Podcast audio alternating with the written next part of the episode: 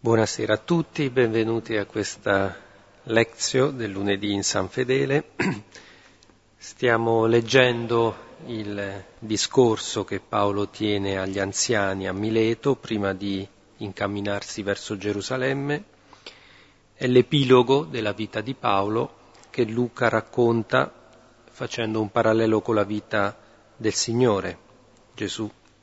E allora, per introdurci a questa lezione, stasera vi proponiamo di cominciare pregando insieme il primo canto del Carmo Sofferente, quindi il testo di Isaia, capitolo quarantadue, dal versetto uno al versetto nove, perché appunto il servo sofferente è icona di Cristo e di Paolo in questo epilogo della sua vita.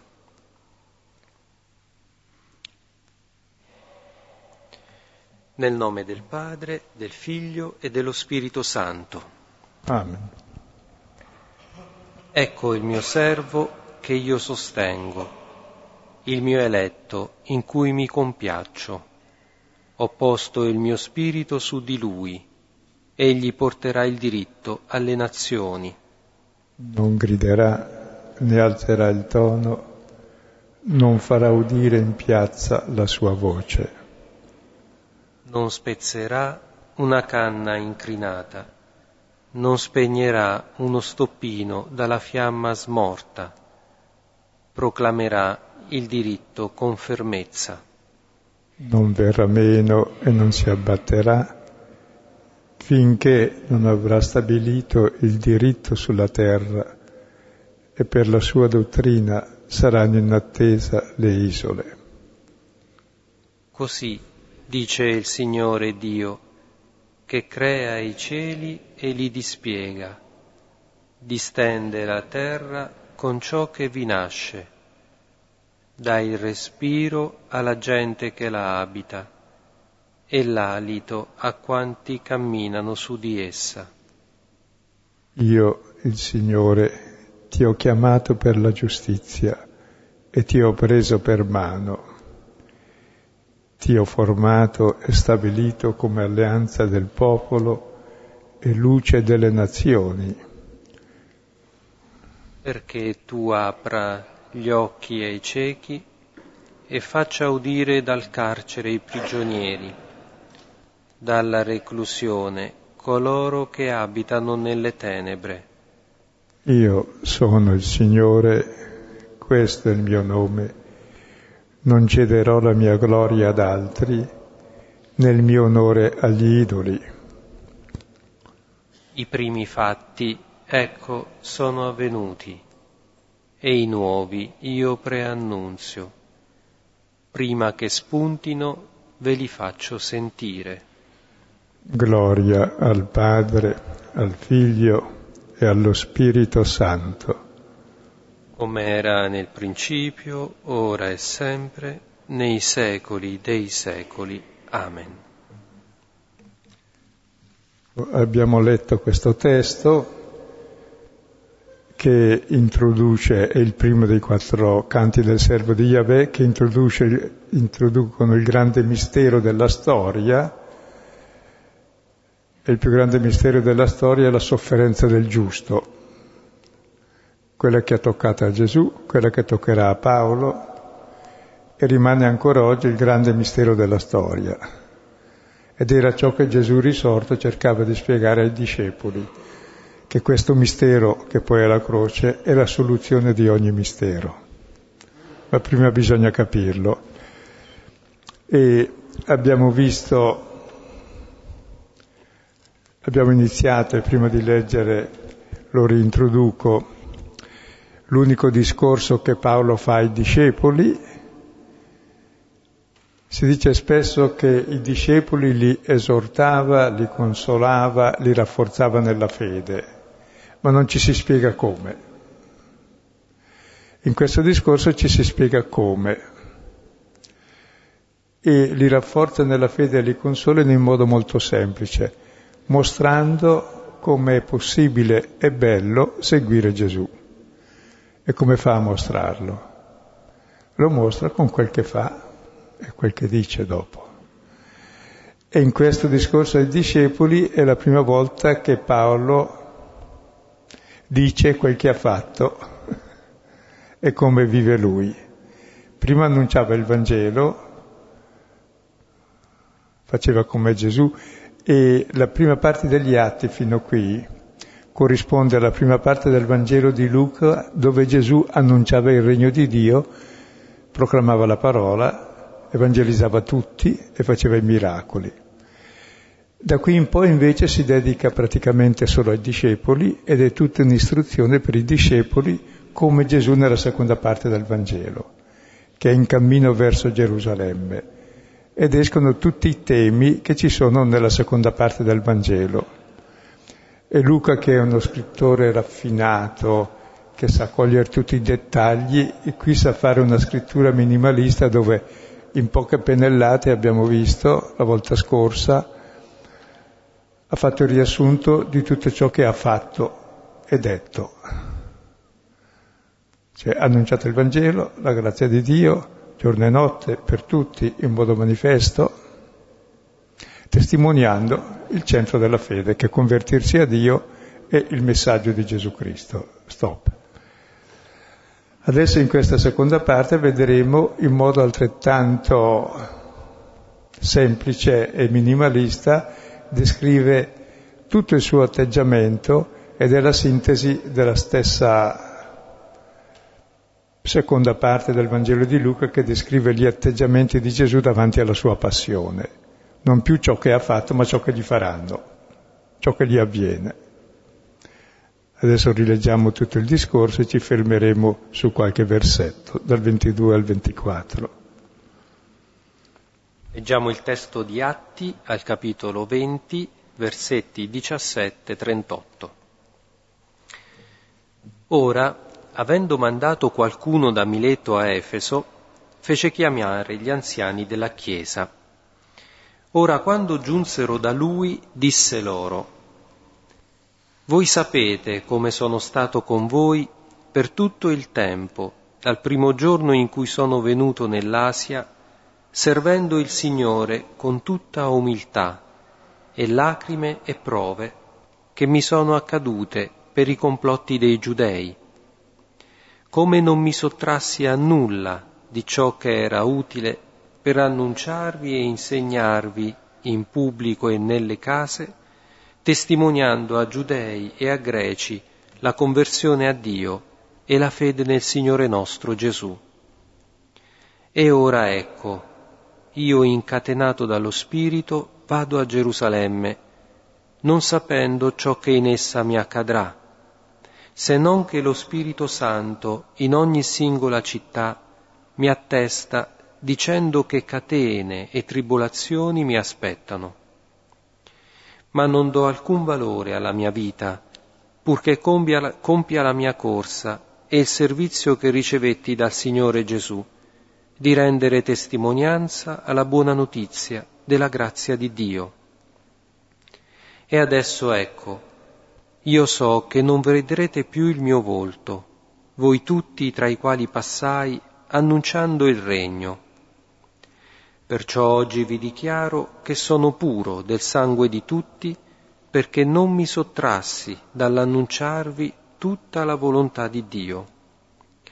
State attenti a voi stessi e a tutto il gregge, in cui lo Spirito Santo vi ha posti come sorveglianti, per pascere la Chiesa di Dio che si è acquistato con il proprio suo sangue. Io so che dopo la mia partenza lupi terribili entreranno da voi che non risparmieranno il gregge, e fra voi stessi sorgeranno uomini che dicono cose perverse, per trascinare via i discepoli dietro di sé. Perciò vigilate, ricordando che per tre anni, notte e giorno, non smisi con lacrime di ammonire ciascuno. E adesso vi affido a Dio e alla parola della sua grazia, che può edificare e dare l'eredità con tutti i santificati. Argento, oro o veste di nessuno desiderai. Voi sapete che alle necessità mie e di quelle che sono con me hanno provveduto queste mie mani. In ogni modo vi ho indicato che faticando così bisogna soccorrere i deboli e ricordare le parole del Signore Gesù che disse: è beato più il dare che il ricevere. E dette queste cose, poste a terra le sue ginocchia, con tutti loro pregò. Ora ci fu un grande pianto di tutti, e buttandosi al collo di Paolo lo baciavano, afflitti soprattutto per la parola che aveva detto, che stavano per non vedere più il suo volto. Ora essi lo accompagnavano alla nave. Ecco, la volta scorsa ci siamo fermati un po' con la lente di ingrandimento su quanto Paolo aveva fatto e che tutti sapevano, il suo essere con gli altri tutto il tempo, dal primo giorno, servendo, tra prove e tentazioni, per i complotti, come Gesù appunto durante tutta la sua vita, senza sottrarsi a nessuna difficoltà per annunciare e insegnare in pubblico e nelle case e testimoniando con la propria vita a Giudei e Greci la conversione a Dio e la fede nel Signore nostro Gesù. Questa è la sintesi di tutta la sua biografia, molto ristretta, dove risuonano tutti i temi fondamentali della prima parte del Vangelo di Luca, che è ciò che ha fatto anche Gesù.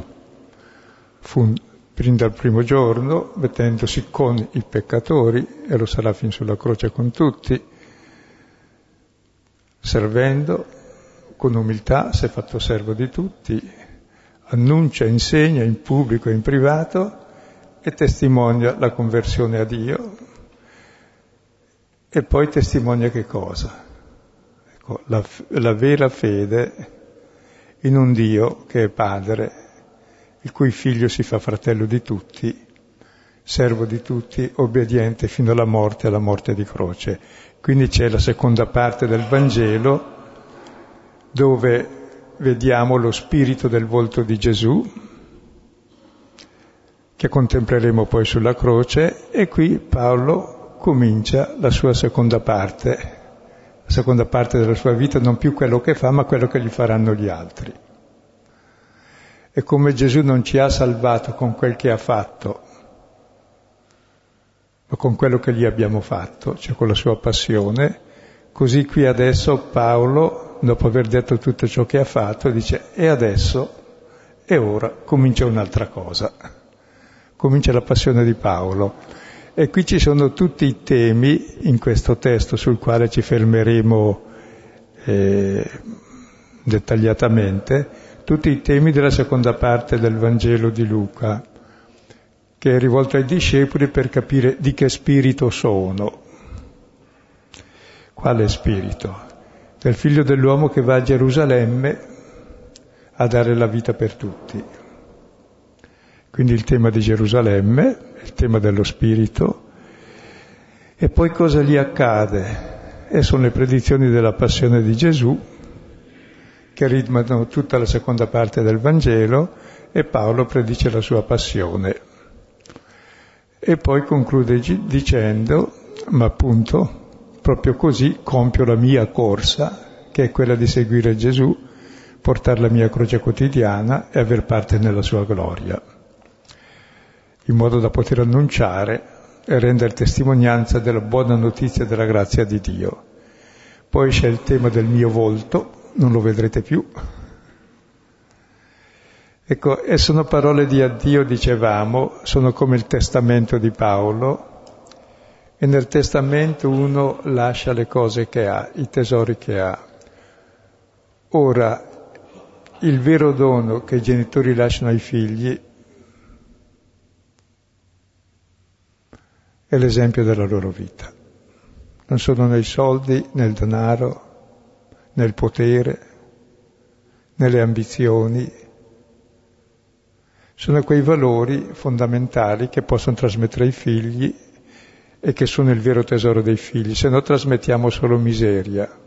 Ricordate lo stolto possidente che aveva accumulato tanti beni e poi quella notte muore, stolto, di chi saranno questi beni, e saranno dei figli i quali litigheranno tra loro per averli, che è proprio l'inizio della parabola, dove uno dice: «Dì a mio fratello che divida con me l'eredità». E Gesù gli dice: «Guardati dall'avidità», e gli narra questa parabola. Quindi il vero tesoro che Paolo dà è il suo esempio. Come il vero dono che possiamo dare agli altri non sono né i soldi, né le nostre fantasie, né... è dare noi stessi in semplicità, quello che siamo, i valori che viviamo, i valori dell'amicizia, della solidarietà, della relazione. Sono queste la, la vera ricchezza da lasciare. E adesso lo vediamo al dettaglio. Allora leggiamo il versetto ventidue. E ora ecco, io incatenato dallo Spirito vado a Gerusalemme, non sapendo ciò che in essa mi accadrà, se non che lo Spirito Santo in ogni singola città mi dà testimonianza, dicendo che catene e tribolazioni mi aspettano. Finora ha parlato del passato, e ora, adesso, ecco che cosa mi capita. Sono incatenato dallo Spirito. È quello spirito del servo, è quello spirito sceso su Gesù nel battesimo mentre era in fila coi peccatori, si è immerso nell'acqua, è uscito dall'acqua, scende lo spirito, è quello spirito che li riceve, che vivrà tutta la sua vita e che darà dalla croce. E questo spirito, spirito vuol dire respiro, la vita di Dio, è l'amore stesso di Dio più forte della morte.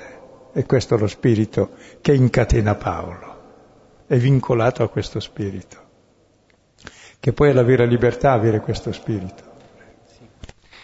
Il termine che Paolo usa, incatenato, è lo stesso che si usa proprio per gli schiavi che sono stretti dalle catene, e ritornerà anche nelle lettere di Paolo. Lui insiste molto su questo concetto e ci può aiutare a riflettere anche sul modo in cui noi consideriamo forse la libertà a volte, no? Come eh, non essere vincolati da nulla, avere davanti un'infinita gamma di possibilità. Ma lo Spirito Santo è proprio la relazione d'amore tra il padre e il figlio, è il vincolo, la catena, che non costringe perché è l'amore. E allora ecco, Paolo ci aiuta a capire, a riflettere come, se nella nostra vita per noi la libertà significa eh, troncare delle relazioni vincolanti, questo ci isola, ci impedisce poi di accedere a quell'amore che invece consiste proprio nel legarsi all'altro, nel servirlo, nel dare la propria vita per gli amici e per i fratelli. E allora possiamo capire come questa catena che Paolo sente da parte dello Spirito Santo è proprio la massima realizzazione forse di tutta la sua vita, e non a caso ne parla proprio quando sta arrivando alla conclusione di tutta la sua vicenda terrena, di tutta la sua vita. Appunto è quella sintesi eh, che lui può fare guardando indietro, eh, avendo sperimentato poi delle catene reali, e quindi c'è un gioco metaforico che non è però intellettuale, è basato sulla sua esperienza di vita. E quindi quando Paolo parla di queste catene ha in mente delle catene reali che lui ha avuto perché è stato anche in prigione, eh, ma che nello spirito, nel suo spirito, sono quel segno, quella testimonianza invece di una catena, di un vincolo d'amore. E eh, appunto ci faceva venire in mente eh, un versetto del Cantico dei Cantici, che canta appunto l'amore tra l'uomo e la donna, al eh, capitolo otto, al versetto sei, il cantico dice: «Mettimi come sigillo sul tuo cuore, come sigillo sul tuo braccio, perché forte come la morte l'amore, tenace come gli inferi è la passione, le sue vampe sono vampe di fuoco, una fiamma del Signore».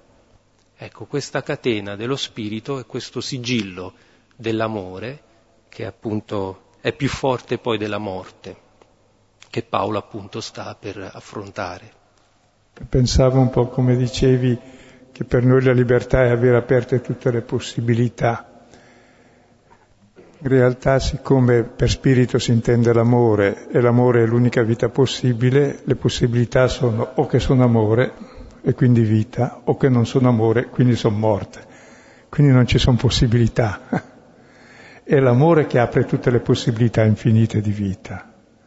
Ma il non amore apre tutte le possibilità infinite di morte, purtroppo sono tante. Altrettante quante sono la negazione della vita. Quindi è molto bello che lui è incatenato da questo spirito. Ormai è posseduto come Gesù nel battesimo, scende in forma corporea lo spirito, dice Luca, cioè proprio questo spirito prende tutto il suo corpo e il suo corpo diventa tutto infuocato in fondo. Il battesimo nel fuoco, nell'amore. E lui è tutto pieno. E allora va a Gerusalemme. È un cammino, come la seconda parte del Vangelo di Luca è tutto un cammino verso Gerusalemme. Gerusalemme è il luogo del volto di Dio, tutti vanno a Gerusalemme per andare davanti a Dio, ed è simbolicamente il cammino opposto a quello di Adamo che si allontanò da Dio, cioè è tornare alla casa del Padre. E perché va a Gerusalemme? E perché anche Gesù prima di andare in cielo, in Atti uno quattro, dice non separatevi, non sta scritto non allontanatevi, ma non separatevi da Gerusalemme. Perché? Perché a Gerusalemme Gesù ha dato lo Spirito. È lì la sorgente della vita, in questo Spirito dalla croce. Se uno si allontana da Gerusalemme, cioè dal luogo della croce, si allontana dallo spirito, dall'amore e dalla vita, entra in tutte le sue fantasie su Dio. Per questo, anche se vai agli estremi confini della terra, non ti separi da Gerusalemme, resti, l'ombelico è lì, al Calvario, l'ombelico che dà vita a tutto l'universo. Tant'è vero che secondo una tradizione antica, no, sotto il Calvario cosa c'era? C'era la tomba di Adamo e il sangue di Cristo ha ridato vita al Padre dell'umanità, cioè a tutta l'umanità in fondo. Quindi questo sapere stare a Gerusalemme, e poi dice aspettando lo Spirito, dove per la parola aspettare usa una parola per i meinein, che vuol dire dimorare lì in giro, perché è proprio stando lì in giro che lo trovi, cioè contemplando la teoria, il crocifisso, che è lì che riceve lo Spirito, perché lì vedi faccia a faccia l'amore con cui sei amato. E allora è lì il luogo. E lui va a Gerusalemme, non so cosa mi accadrà, dice. In realtà non è vero, perché non so se non. e, e fa, e appunto, se non che lo Spirito Santo, è lo stesso che ha ricevuto Gesù nel battesimo e ci ha dato dalla croce, parla molto viv- vivacemente, come Gesù ai suoi discepoli per tre volte ha ritmato il cammino a Gerusalemme con tre predizioni della passione, così Paolo qui dice che catene e tribolazioni lo aspettano. Ora, prima di vedere cosa aspetta Paolo, e già avuto abbondante esperienza di questo, e che significato ha questo, vorremmo vedere qualcosa.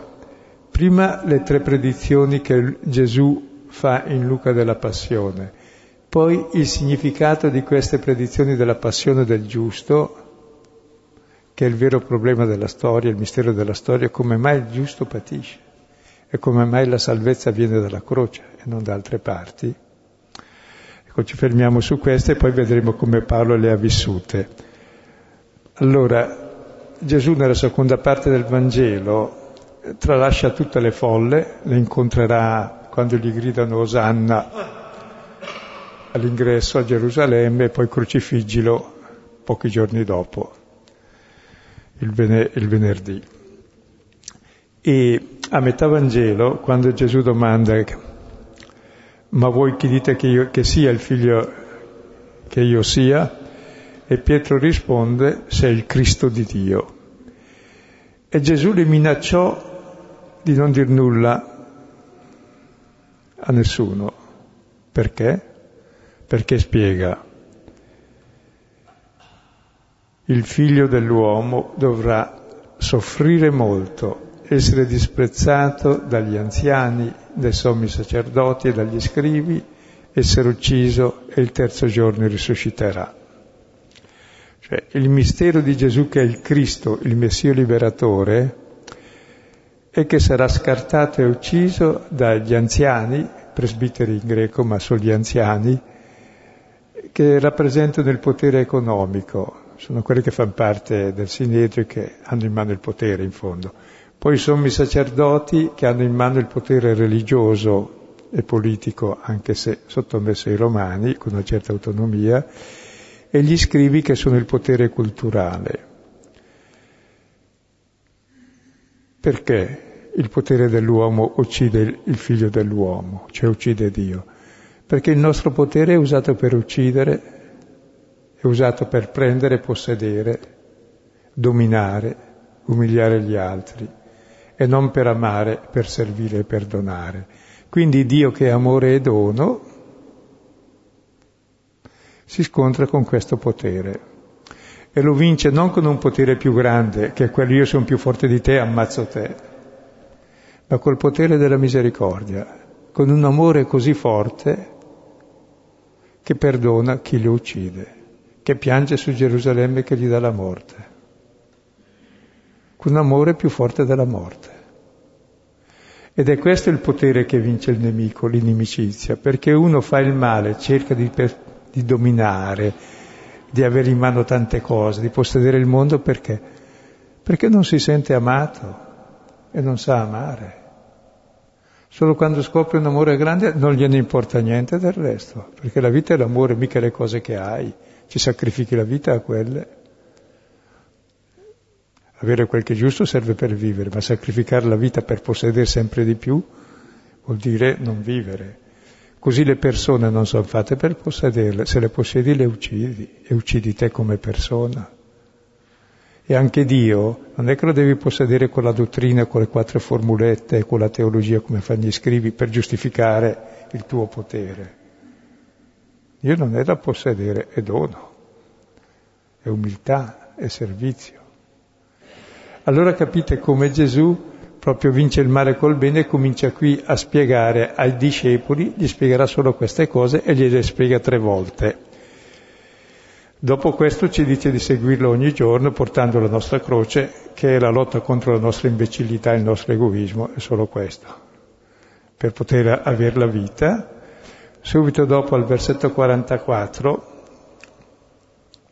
che c'è già stata la trasfigurazione, dove il volto di Gesù diventa altro, dice Luca. Comincia a parlare del volto. È il volto del figlio dell'uomo che vincerà il male col bene, che ha detto che finirà in croce, e proprio lì il Padre dice: ascoltate lui. E lui ormai la nuova legge, quest'amore più forte della morte. I discepoli capiscono niente, come al solito. Allora subito dopo ribadisce al versetto quarantaquattro, in modo più sintetico, dice: ficcatevi bene nell'orecchio, nelle vostre, nelle vostre orecchie queste parole. Il figlio dell'uomo sta per essere consegnato in mano degli uomini.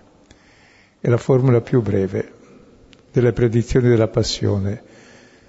Gesù è chiamato il figlio dell'uomo, e cosa fa? Si mette nelle mani degli uomini. Cosa poi faranno le mani degli uomini a Gesù? Lo si può supporre, quel che si fa con ogni figlio d'uomo. E i discepoli cosa capiscono? Siccome la prima volta Pietro si era ribellato, Luca non lo dice per misericordia, e Gesù l'ha chiamato Satana, hanno capito una cosa. Innanzitutto, commenta l'Evangelista, ignoravano questa parola perché restava nascosta a loro e non la percepivano, però avevano capito una cosa: avevano paura di domandare spiegazioni su questa parola. L'unica cosa che abbiamo capito è che hanno detto meglio non chiedere spiegazioni perché già Pietro è stato chiamato Satana. Allora Gesù si dedica da qui in poi a istruire i discepoli sullo spirito suo, indurisce il volto per andare a Gerusalemme e va a dar la vita per gli uomini e manda due discepoli perché lo accolgano mentre passa per la Samaria, siccome non lo accolgono dicono mandiamo fuoco dal cielo e Gesù risponde non sapete di che spirito siete, il figlio dell'uomo è venuto per dare la vita, non per toglierla, per salvare gli uomini. E allora Gesù dedica nove capitoli del Vangelo di Luca a spiegare questo spirito di Gesù, che è quello del Padre, quello della misericordia, quello che nessun giusto capisce. E finalmente, dopo nove capitoli di istruzione di Gesù, che è il Maestro, si suppone che tutti abbiano capito bene, no? Allora Gesù al capitolo diciotto, versetto trentuno, dice che prende i dodici e dice loro, ecco, saliamo a Gerusalemme, e si compieranno tutte le scritture dei profeti sul figlio dell'uomo. Sarà infatti consegnato ai gentili, sarà deriso, sarà insultato, sarà sputacchiato, sarà flagellato e lo uccideranno e il terzo giorno risusciterà. Dopo nove capitoli, cosa hanno capito i discepoli? Essi nulla di queste parole compresero. E questa parola era nascosta, prima era velata con un velo, ora nascosta sottoterra a loro. E ignoravano ciò che lui aveva detto. Quindi proprio capito sempre di meno. Subito dopo ci sarà il cieco di Gerico, cioè noi siamo ciechi davanti al centro di tutta la storia della salvezza, che è il mistero del giusto sofferente. E qui vale la pena di sprecare una parola, che è banalissima. La legge fondamentale della storia è che il male che faccio lo paga l'altro, o no? Il male che noi facciamo lo pagano gli altri, o no? Il bene che facciamo, guarda caso, tocca pagarlo a noi. Molto semplice, è la legge fondamentale della storia. E allora come finisce il male? E se non lo fai, è la capacità di portarlo e non scaricarlo, di avere un amore più forte della morte. Allora hai vinto la morte, hai vinto l'egoismo, hai vinto la logica del male e nasce il mondo nuovo, cioè la resurrezione già. E questo poi è appunto un po' quello che ha vissuto Paolo in prima persona, perché eh, rispetto a questo appunto il male ricade su, non su di me, ma piuttosto su chi lo subisce da parte mia. E in fondo quando è che Paolo si è convertito? Perché Paolo perseguitava i cristiani in modo molto violento, era presente alla, eh, all'uccisione di, di Stefano e l'approvava. È stato proprio sulla via di Damasco quando eh, il Signore gli ha aperto gli occhi, o meglio, lo ha, lo ha accecato e poi dopo gli ha ridato la vista. E, e Paolo appunto gli chiede, chi sei, Signore? Sono quel Gesù che perseguiti. Allora quando c'è questa presa di coscienza, finalmente, che il male che io faccio lo subiscono gli altri, allora nasce, la, e in particolare poi, nella fede la contemplazione del crocifisso che ha assunto tutto il male della storia, lui giusto, ecco allora che nasce la conversione, non solo, ma piano piano, col tempo, Paolo viene sempre più assimilato a Cristo, al punto che nel suo discorso eh, dicommiato dagli anziani a Mileto può dire di essere stato assimilato a lui subendo queste stesse catene e proprio perché ha cominciato invece a fare il bene e quindi innanzitutto a opporsi al male, adesso lo subisce in prima persona. Ed è interessante che proprio tutto questo che lui subisce per evangelizzare, per amore del Vangelo, per rendere testimonianza a quel Cristo che lui stesso ha perseguitato, Ecco, è interessante che le prove che oggi, adesso, che ha subito nella sua storia e che sta per subire, diventano per lui la testimonianza nello Spirito Santo che è sulla via giusta, laddove invece prima riteneva di essere nel giusto, eliminando chi non credeva come lui, chi non aveva la sua stessa fede, chi professava la fede appunto in quel giusto crocifisso che per lui era una follia, come dirà appunto, come per i greci, o stoltezza per i pagani. Lo stesso era per Paolo eh, ebreo. E quindi adesso possiamo vedere, alla fine della sua vita, poi guardando indietro, Paolo stesso può rendersi conto di quanto sia vero appunto che eh, il male che io faccio lo pagano innanzitutto gli altri, e per liberarmene, ecco, ci vuole questa conversione. Comincio a fare il bene, accetto che il male si opponga riversandosi su di me mi, e quindi eh, anche appunto vengo assimilato al Cristo in questa sua passione. Capite allora che la croce non è questione di masochismo, ma è la necessità fondamentale, il portarla perché cessi. E Luca dice, chi vuol venire dietro di me, subito dopo la prima predizione della passione, sollevi ogni giorno la sua croce, basta sollevarla e portarla decentemente. Noi non moriamo in croce, è morto lui. E muoiono i poveri cristi per noi. Noi almeno avere la decenza di portarci la croce della quotidianità.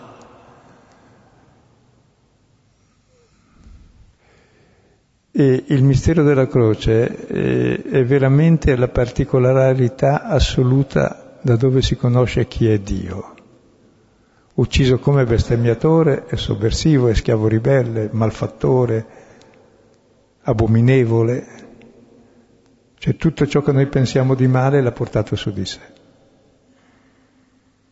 E lì muore quel Dio tremendo che tutti abbiamo in testa e che vogliamo imitare, per questo siamo tremendi e facciamo ingiustizie, guerre, separazioni e divisioni. Davvero sulla croce è sdemonizzato Dio e c'è la, la teoria, la visione di Dio, da spettacolo di sé. Un Dio che è tutto e solo amore e dà la vita per quelli che lo uccidono.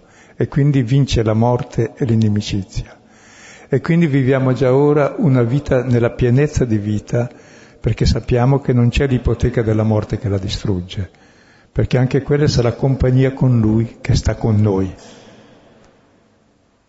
E allora finalmente c'è tutta una vita che è libera dalla schiavitù della morte, che è il motore di tutte le nostre azioni, come salvarci, cioè ci detta l'egoismo.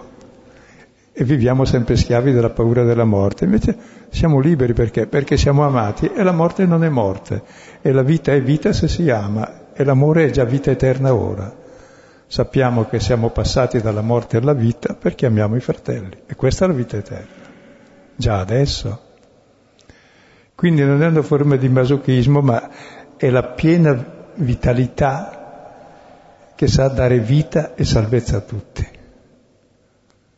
E la rivelazione proprio del mistero di Dio, che nessuno dei potenti di questo mondo l'ha potuto conoscere, se no non avrebbero crocifisso il Signore della gloria.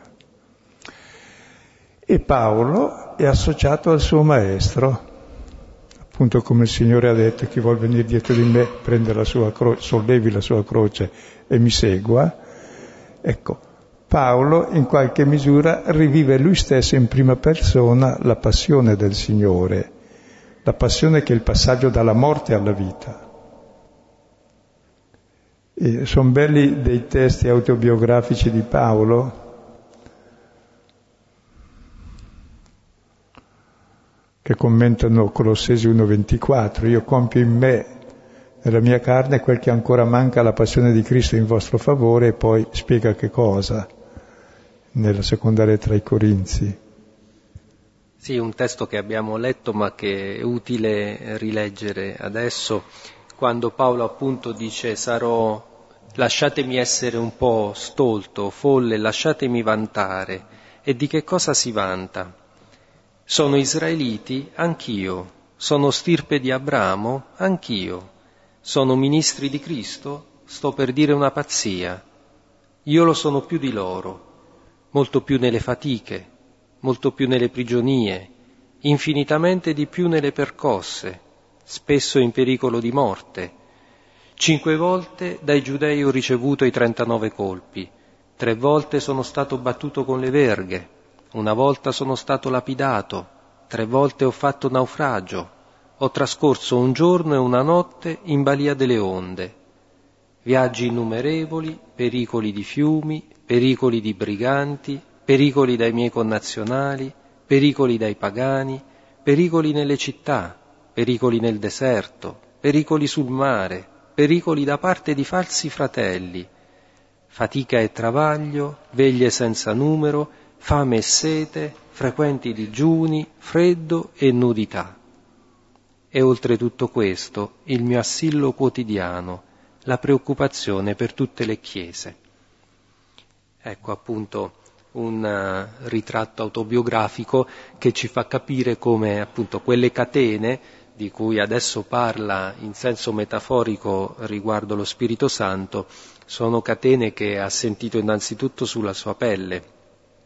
E allora può essere interessante anche eh, ricavare da questo che dice Paolo un po' un criterio, se vogliamo, di discernimento spirituale che appunto mette un po' in crisi la, una mentalità corrente, mondana, perché per noi un segno che le cose vanno bene è il successo, è il fatto che appunto eh, ci approvano, oppure che tutto fila liscio, insomma, che abbiamo un ritorno di immagine, gli affari vanno bene, insomma, il successo, in una parola, le cose funzionano. E invece per Paolo la testimonianza dello Spirito è l'insuccesso, anche se poi in effetti la sua predicazione ha avuto effetto, sta parlando a degli anziani, però ha dovuto subire tutte queste prove. E il successo allora nell'ottica di Paolo, in un'ottica spirituale, è ambiguo, non può essere il criterio per dire che stiamo facendo bene. Invece il criterio è piuttosto interiore, questa testimonianza dello Spirito Santo, proprio perché Paolo, dicendo questo, dimostra come lui abbia accolto, accettato, portato tutto questo che ha dovuto subire, e lo può dire con una semplicità, con una eh, serenità di fondo, che è proprio quello il criterio. Nonostante tutto quello che ha subito, è, è pieno di gioia, è contento, è deciso, come il Signore Gesù ha rivolto decisamente il suo volto a Gerusalemme, senza sapere quello che gli accadrà, se non che subirà la stessa sorte del Signore. Allora questo piuttosto è un criterio che possiamo eh, accogliere come eh, comprensione di eh, eh, attestazione nel, nello Spirito Santo che in qualche modo siamo sulla strada giusta, ci siamo opposti al male e abbiamo accettato di subirne le conseguenze, e questo appunto non per masochismo, ma perché questo ci ha dato una vera gioia spirituale, perché nello Spirito Santo ci rendiamo conto di essere immersi nello stesso amore che ha portato Cristo a dare la vita per tutti sulla croce e a risorgere. Perché la morte chiaramente senza risurrezione, la croce non ha il suo senso, ma in questa passione di Paolo, in questa serenità di fondo, in fondo lui già gusta quella che è la vita eterna, è un preannuncio di quella gioia senza fine che poi appunto ci sarà quando la passione di Paolo, come quella di Cristo, si sarà consumata. Ed è bello vedere allora come le catene e le tribolazioni, invece di scoraggiarlo, sono la prova che stai facendo qualcosa che vale la pena, perché altrimenti sei tu che dai tribolazioni e catene agli altri. Cioè Gesù stesso, quando è indicato dal Battista in Giovanni ai primi discepoli, eh, uno ventinove, anche trentatré, dice: ecco l'agnello di Dio che porta su di sé, o che toglie, tutte e due le cose insieme, il peccato del mondo. Cioè il giusto è quello che porta su di sé il carico del male e lo vince, e lo toglie. Perché? Perché ama. E quindi ha una vita nell'amore, nell'amore più forte della morte, appunto, per cui vive in pienezza tutta la vita. E le prove, invece di scoraggiarlo, gli danno gioia, come dice Giacomo, abbiamo citato l'altra volta, o anche Pietro: siate colmi di gioia se dovete soffrire, ma non perché ve lo soffrire, ma per un'altra cosa, che allora viene provato al fuoco, così la vostra fede e il vostro amore è provato dal male che incontrate, ed è lì che l'amore diventa davvero qualcosa di vivo e forte, più forte del male, proprio davanti al male, e vince anche la morte. E sa che questa è l'unica cosa che sa. Non so cosa mi aspetta, ma di questo sono sicuro, avere la certezza. Ecco, abbiate la certezza che il male che facciamo davvero si ripercuote su tutti gli altri e si moltiplica all'infinito. Se per esempio uno torna da un lavoro a catena che c'era una volta, oggi anche dal lavoro digitale che è peggio ancora, forse, non lo so, torna a casa dopo otto ore e e si arrabbia con la moglie perché sta male lui, e la moglie pure che torna avendo lavorato già prima, più prima ancora portando i bambini, e poi in casa per preparare la cena al marito, anche lei non ne può più, e cosa fa? Dà una pedata al gatto. Il povero gatto, senza volerlo, porta l'ingiustizia e del marito e della moglie, e non c'entra niente. Però si sono sfogati tutti e due sul gatto, e lui, vabbè, ha fatto la sua funzione, pazienza, e poi torna di nuovo a fare le fusa. È come, non so, se c'è sporcizia al settimo piano, uno la, la scopa sul terrazzo del piano sotto, e poi eh, il primo terrazzo che c'è sotto porta tutta la sporcizia, e lì la può levare tutta. Cioè, è la legge fondamentale della storia, che l'ultimo anello, poveretto, è quello che porta tutto.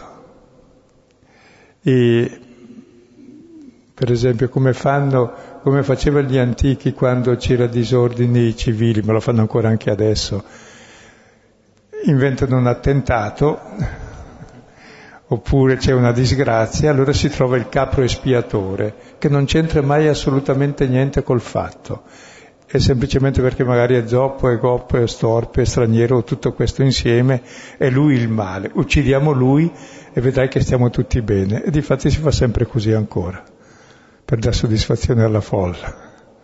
Si individua il colpevole, il capro espiatorio, che è sempre innocente. Però quello è un rimedio fasullo, e Gesù davvero è il capro espiatorio, ma sapendo di esserlo. E con lui finisce l'espiazione, perché ormai è Dio stesso che non vuole più questi sacrifici. E dice: ma smettetela, è una menzogna satanica questo, di far portare il male all'altro. Se stai male perché non ti senti voluto bene, e di voglimi bene, perché stai lì a far del male. Ed è, provo, ed è proprio la prova dell'amore, questi genitori lo sanno, ma anche nella vita di coppia, ma anche nella nostra relazione con Dio, è il credere e l'accettare quest'amore che ti dà vita, ed è una vita bella e buona finalmente, libera dal male.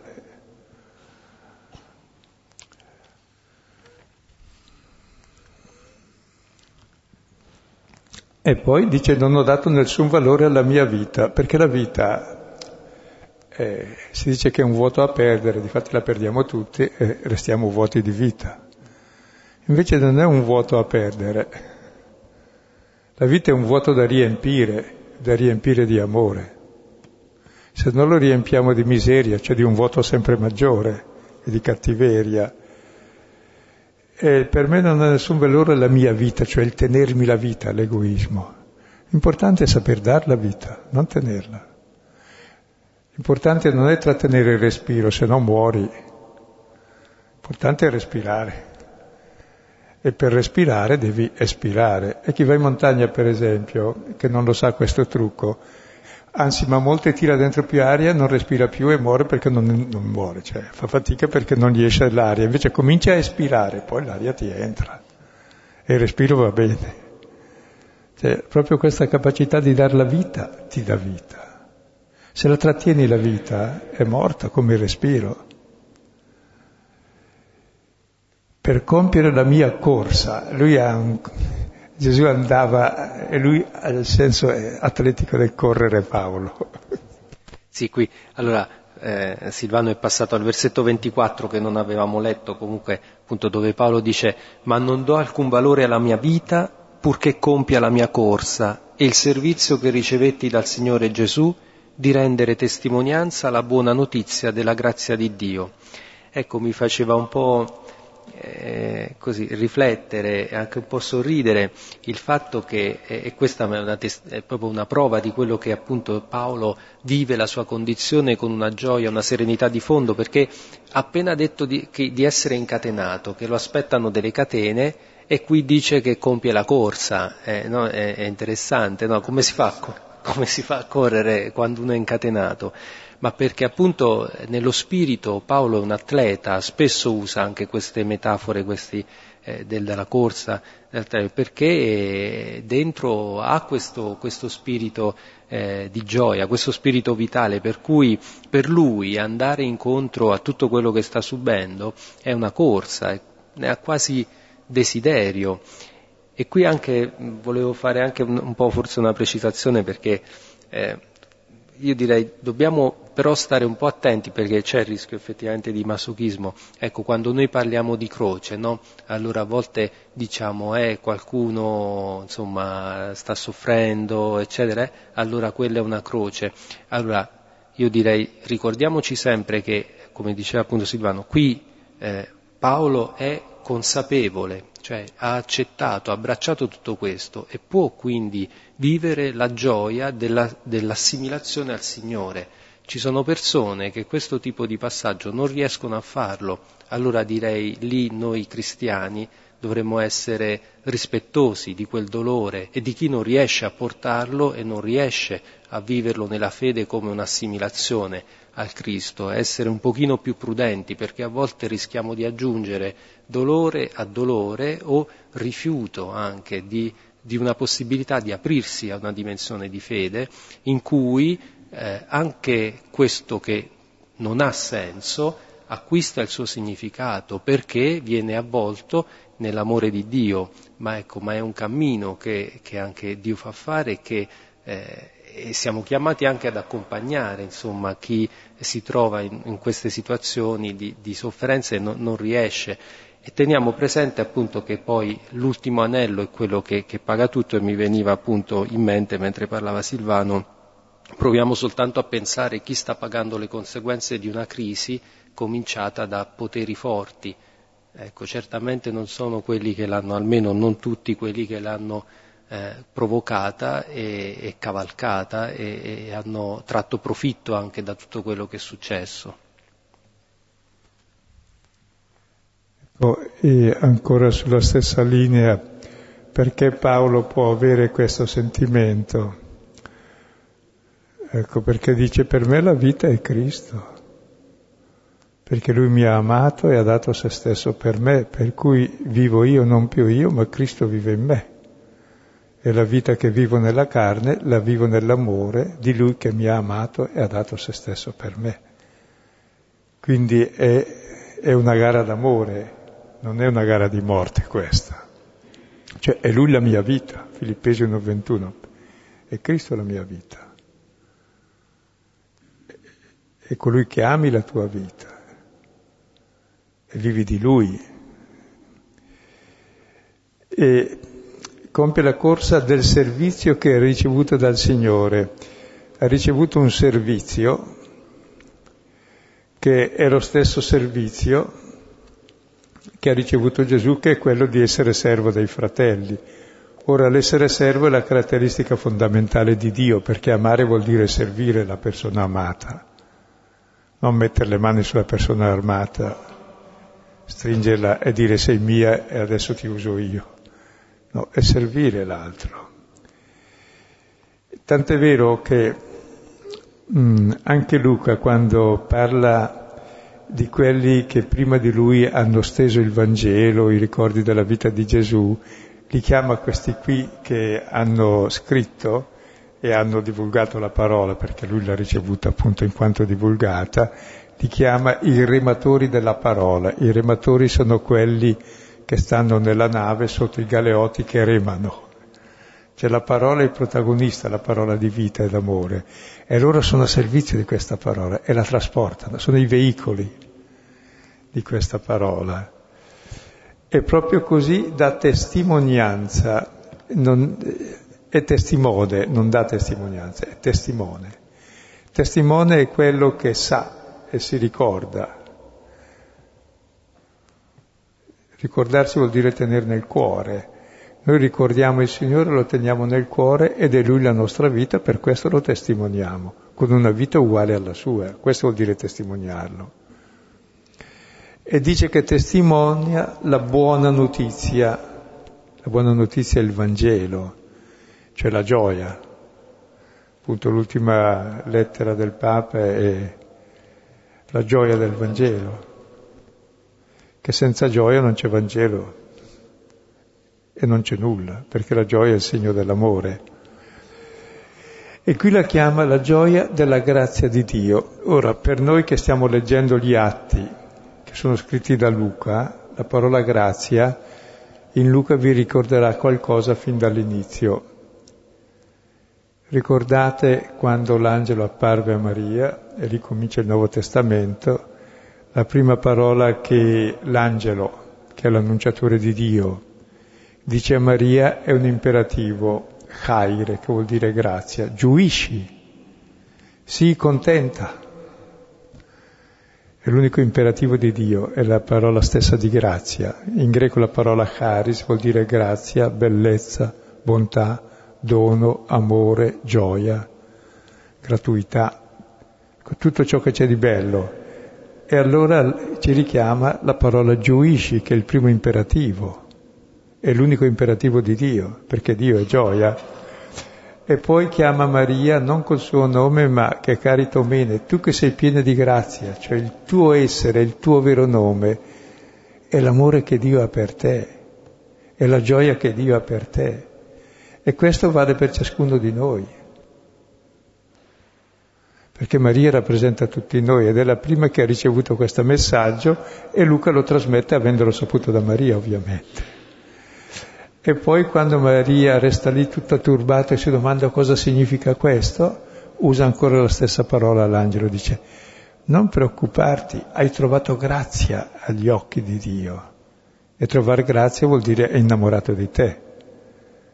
E qui c'è tutto il messaggio cristiano sotto questa grazia, che è gioia, bellezza, bontà, amore, dono. E Dio stesso è grazia e dono. Ed è tutta questa bellezza che pervade la vita di Paolo, per questo è una corsa la sua, per la rivelazione piena di questa grazia, di questa gloria. Ecco, poi il discorso continuerà, lo vedremo la volta prossima, dice non vedrete più il mio volto, qui esce la parola volto, il volto è l'identità, ed è il tema fondamentale della seconda parte del Vangelo di Luca, il volto del Figlio uguale al Padre che si rivelerà nella gloria. Ora credo possiamo interrompere qui, e abbiamo visto allora Paolo cosa ha fatto molto sinteticamente e cosa si aspetta di dar compimento a questa corsa piena di gioia, di grazia e di amore. E se voi pensate che con questo spirito poche persone, erano centoventi all'inizio nel Cenacolo, in poche generazioni si sono diffuse in tutto l'impero romano e hanno soppiantato l'impero romano, non con le armi o con la guerra o col potere, ma con questo amore, cambiando totalmente i valori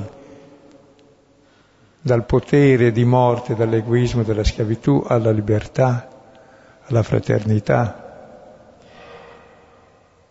a un mondo giusto. Capite allora cosa ci brucia dentro qui? Va bene, possiamo interrompere qui. Sì, come sempre se avete domande o risonanze o ulteriori commenti, alzate la mano, vi do il microfono e condividiamo.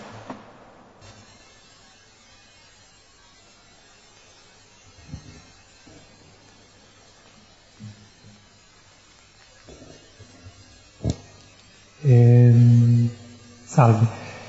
E c'è una cosa che hai detto all'inizio a proposito della teoria che non ho capito bene, non ricordo.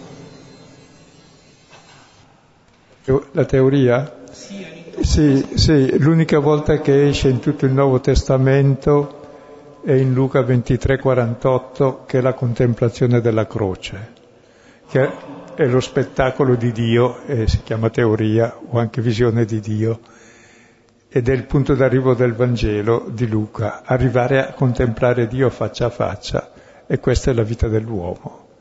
Vediamo un Dio che è tutto grazia e amore. E, eh, cioè perché si chiama teoria? Perché in greco si dice così. Ah. Noi la usiamo per fare le nostre teorie, o di spettacolo, o la croce è lo spettacolo di Dio, sì.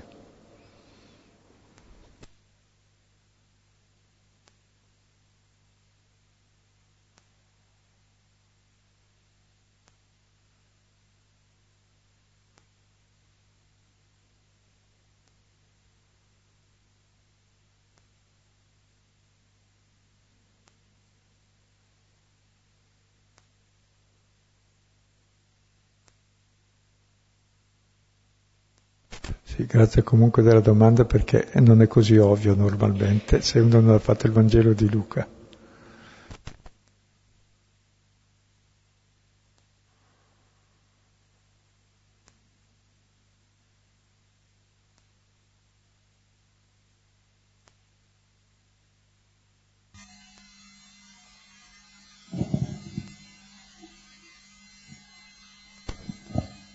Praticamente, concettualmente, se io faccio del male lo provoco agli altri, se faccio del bene a mia volta mi addosso il male. No, se faccio del bene non faccio del male, però lo pago io il bene. Però pag- lo pago io perché il male... E pagare, e pagare è giusto, perché uno che non paga va in prigione, dovrebbe andare in prigione. Eh. Dobbiamo pagare il bene, chiaro. Il concetto della croce, no? Quindi il sollevare la croce per seguire Cristo. Sì, è che vivere con decenza quelle difficoltà quotidiane che il nostro egoismo ci mette. Cioè, qual è la vera croce di ciascuno di noi? È quella di uscire dall'egoismo, che diventa una croce per noi e per gli altri. E se invece la porti tu questa croce, diventa gioia per te perché sei capace di vincere l'egoismo, e per gli altri che ti stanno vicino. È così brutto star vicino a uno musone che non, non sopporta nulla e, fa, e, e diventa insopportabile a tutti lui.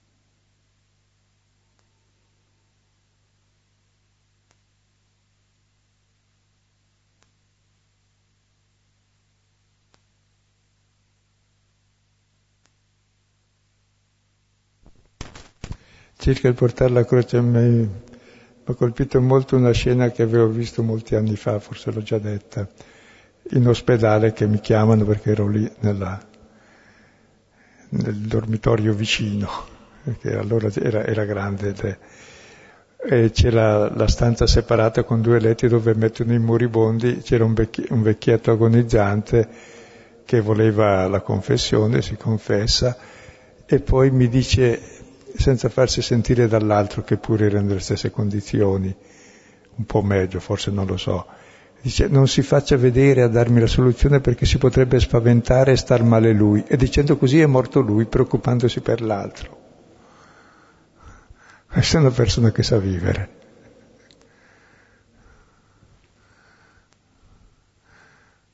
Per dire, sa, per morire moriva lo stesso, ma morire così è degno di Cristo, che si preoccupa degli altri e non di sé. Mentre noi abbiamo un callo che ci fa male, guarda, ci disturba più del tumore dell'altro. E il mio piccolo disagio anche psicologico è una tortura, su, dai, ridimensiona. Non tutti i moscerini sono aerei.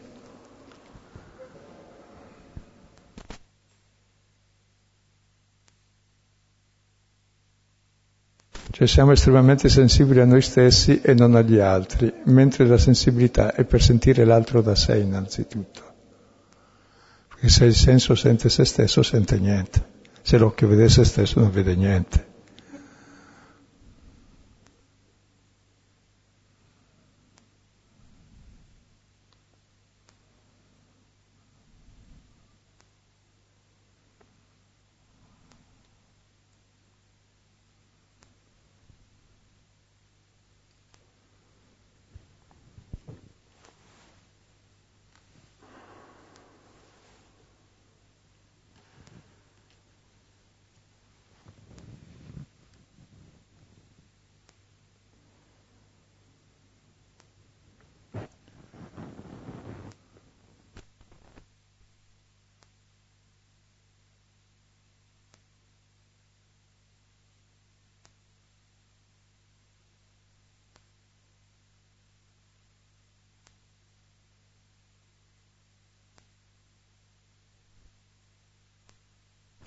Credo che possiamo interrompere qui perché sulle predizioni della passione non osavano interrogare. Eh sì, sì, nessuno ha il coraggio di interrogare.